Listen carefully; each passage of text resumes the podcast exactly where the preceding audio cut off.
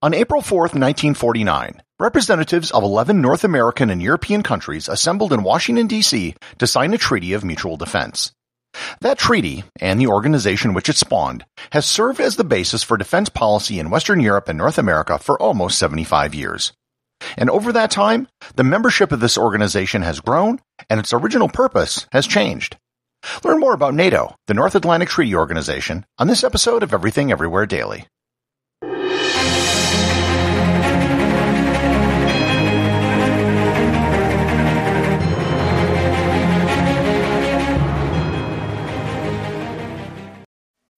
When you need mealtime inspiration, it's worth shopping Kroger, where you'll find over 30,000 mouth-watering choices that excite your inner foodie. And no matter what tasty choice you make, you'll enjoy our everyday low prices, plus extra ways to save, like digital coupons worth over $600 each week. You can also save up to $1 off per gallon at the pump with fuel points. More savings and more inspiring flavors make shopping Kroger worth it every time. Kroger, fresh for everyone. Fuel restrictions apply.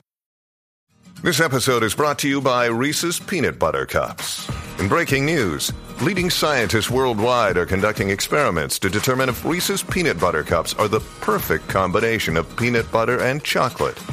However, it appears the study was inconclusive, as the scientists couldn't help but eat all the Reese's. Because when you want something sweet, you can't do better than Reese's. Find Reese's now at a store near you.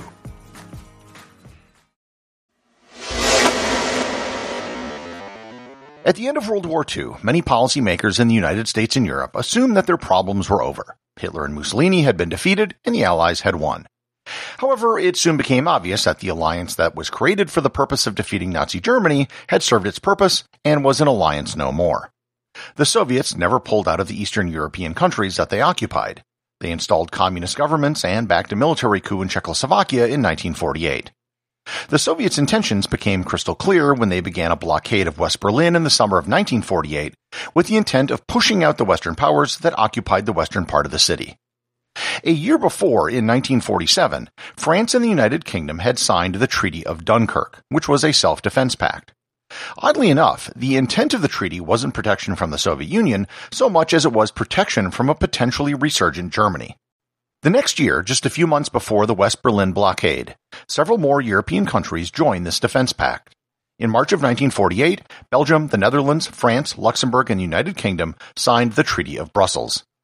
The Treaty of Brussels, unlike the Treaty of Dunkirk, also specifically took into consideration defense against the Soviets, as well as a potential resurgent Germany. In addition to defense, the Treaty of Brussels also had economic aspects, and it served as the starting point for what would become the European Union. From a defense standpoint, the Treaty of Brussels was lacking. Many other countries in Europe were not signatories to the treaty, and most importantly, the Europeans needed the United States in their corner if they were to have any hope of defending themselves against the Soviets. Talks began in earnest with high-ranking officials in the United States to join this alliance and to expand it to other European states. This culminated in the signing of the North Atlantic Treaty on April 4, 1949 in Washington, D.C. In addition to the five signatories of the Treaty of Brussels, it was also signed by the United States, Canada, Portugal, Italy, Norway, Denmark, and Iceland. The organization which was created by the treaty is known as the North Atlantic Treaty Organization, or NATO. The purpose of NATO, according to its first General Secretary, the British Lord General Ismay, was to, quote, keep the Russians out, keep the Americans in, and keep the Germans down.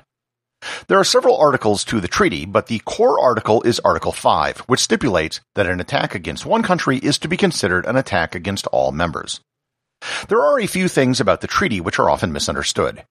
For starters, the treaty does not specify that any country has to provide military support to any other country. If one member is attacked, there is nothing that says any other country has to provide military assistance. In fact, the exact wording in Article 5 only says that each member must provide, quote, such action as the member state deems necessary, including the use of armed force, to restore and maintain the security of the North Atlantic area. End quote. This is, of course, really open-ended. A country might just deem that pleasant words of support might be all they need to do, and there's nothing in the treaty that would require them to do anything else. In practice, this probably won't happen, but there is also nothing stopping it from happening. Article 5 has only been invoked once in the history of the treaty, and that was after September 11, 2001. The other thing that the treaty delineates is in Article 6. That specifies that only attacks in North America or Europe are attacks that can invoke Article 5. So, for this reason, the UK could not invoke Article 5 when Argentina invaded the Falkland Islands. The Falkland Islands are not part of the North Atlantic. Likewise, if the Spanish cities of Ceuta and Melilla, which are on the African continent, were to be invaded by Morocco, it could also not invoke Article 5. Furthermore, attacks on integral part of countries like French Guiana or even the state of Hawaii could not invoke Article 5.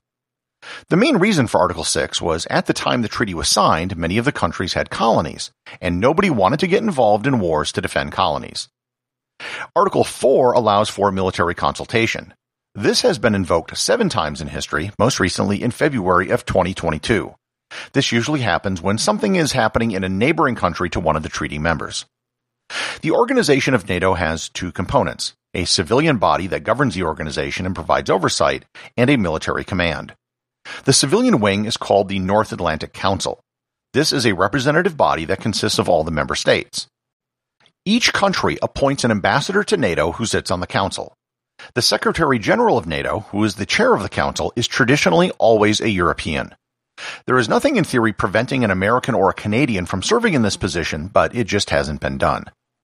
On the military side, at the top is the NATO Military Committee. The Military Committee consists of the highest ranking military officer in each country. For example, the American representative on the committee is the chairman of the Joint Chiefs of Staff. The job of the Military Committee is to advise the civilian North Atlantic Council. Under the Military Committee are the actual military commanders. There are two Supreme Allied Commanders in NATO, and both positions are always held by Americans. There is the Supreme Allied Commander Atlantic and the Supreme Allied Commander Europe. The Supreme Allied Commander Atlantic is a naval position and the headquarters is in Norfolk, Virginia. The Supreme Allied Commander Europe is an army position and it is headquartered in Brussels along with the rest of the NATO command structure. Just as the commanders are always American, the deputy commanders are always British. All of the member nations retain their sovereignty and control over their own militaries, so the supreme commanders actually have limited power. In the event of a war, the organizational structure would probably become much more unified. After NATO was created in 1949, the organization continued to evolve. The first countries to join after ratification were Greece and Turkey, who both joined in 1952. By 1955, the concern of a resurgent Germany had gone away, and the role of Germany in a new Europe had been totally reconsidered. This reconsideration led to West Germany joining the alliance on May 9, 1955. The entry of West Germany into NATO was the immediate cause of the creation of the Warsaw Pact, which was created just one week later. Also in 1955, the Allied occupation of Austria ended. As part of their removal, Austria signed the Moscow Memorandum, which established Austria as a neutral country. This prevents Austria from joining any military alliance, taking part in any war, or hosting military bases for any foreign country. And that is why, to this day, Austria has never joined NATO. A big blow to NATO came in 1958 when Charles de Gaulle took French forces out of the NATO command structure. France didn't technically leave NATO, but all US forces were removed from France. There were secret talks between the United States and France detailing how French forces would be quickly integrated back into NATO in the event of a war. France did eventually rejoin the NATO command structure again in 2009. Greece removed its forces from the command structure in 1974 after the Turkish invasion of northern Cyprus and rejoined in 1980. The first new NATO member in almost 30 years joined in 1982 when Spain signed the treaty. The fall of the Soviet Union and the collapse of the Iron Curtain led to the largest change in the history of the organization. When East and West Germany unified in 1990, it meant that East Germany would leave the Warsaw Pact and join NATO. The agreement with the Soviet Union was that no NATO troops would be stationed in the former East Germany. But in 1991, the Soviet Union collapsed and the Warsaw Pact was dissolved. This, of course, changed the entire raison d'etre for the existence of NATO. In the 1990s, many of the former Warsaw Pact countries wanted stronger ties with Europe, and having been occupied for almost 50 years, wanted the protection that NATO provided. In 1999, Poland, Hungary, and the Czech Republic were invited to NATO, and they all enthusiastically accepted. Five years later, in 2004, NATO saw the largest increase in membership since the treaty was first signed. Bulgaria, Romania, Estonia, Latvia, Lithuania, Slovakia, and Slovenia all became members. Albania and Croatia joined in 2009, Montenegro joined in 2017, and North Macedonia joined in 2020. As of the time of recording this episode, Sweden and Finland have applied for NATO membership, but their applications have not been formally accepted as of yet. Other countries which have been considered for membership include Bosnia and Herzegovina, Kosovo, Georgia, and Ukraine. Membership for Ukraine, as I'm sure most of you following the news know, has been a huge point of contention in the recent Russian-Ukraine conflict. In addition to formal membership, there are also bilateral agreements that NATO has with other countries. These agreements mostly have to do with planning and cooperation. Countries which have worked with NATO include Colombia and Japan. While NATO isn't as centrally controlled as most people think, there is still a large amount of coordination. NATO countries have standardized on most military equipment and techniques. There is a standard NATO round of ammunition, so any soldier from any army could use the same ammo. There are equivalent military ranks, standard doctrines, ways to build airfields, and battlefield tactics. There are always exercises and maneuvers which are being held so different armies know how to work with each other. NATO was founded and still remains a US dominated organization. In addition to the Supreme Allied Commanders always being American, the US spends twice the amount of money on defense than all other NATO countries combined. NATO is unquestionably the most important military alliance in the world today. In fact, it might be the most important alliance in history. It has certainly been the most powerful and one of the most stable. Even though the original mission for NATO has long since passed, it will probably still remain relevant for decades to come. Everything Everywhere Daily is an Airwave Media podcast. The executive producer is Darcy Adams.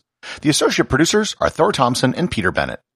Today's review comes from listener Dan Last over at Apple Podcasts in the United States. He writes, Wow, where have I been for the last 700 episodes? I was brought here on a recommendation for the King Tut episode, and I've been blown away at the variety of topics and information of the past episodes. This podcast pace is excellent with the right balance of facts and historical detail told in the perfect amount of time. I look forward to many more episodes. Thanks, Dan, and congratulations for discovering the show. You have your work cut out for you if you want to get caught up on all the past episodes. Remember, if you leave a review or send me a boostagram, you too can have it read on the show.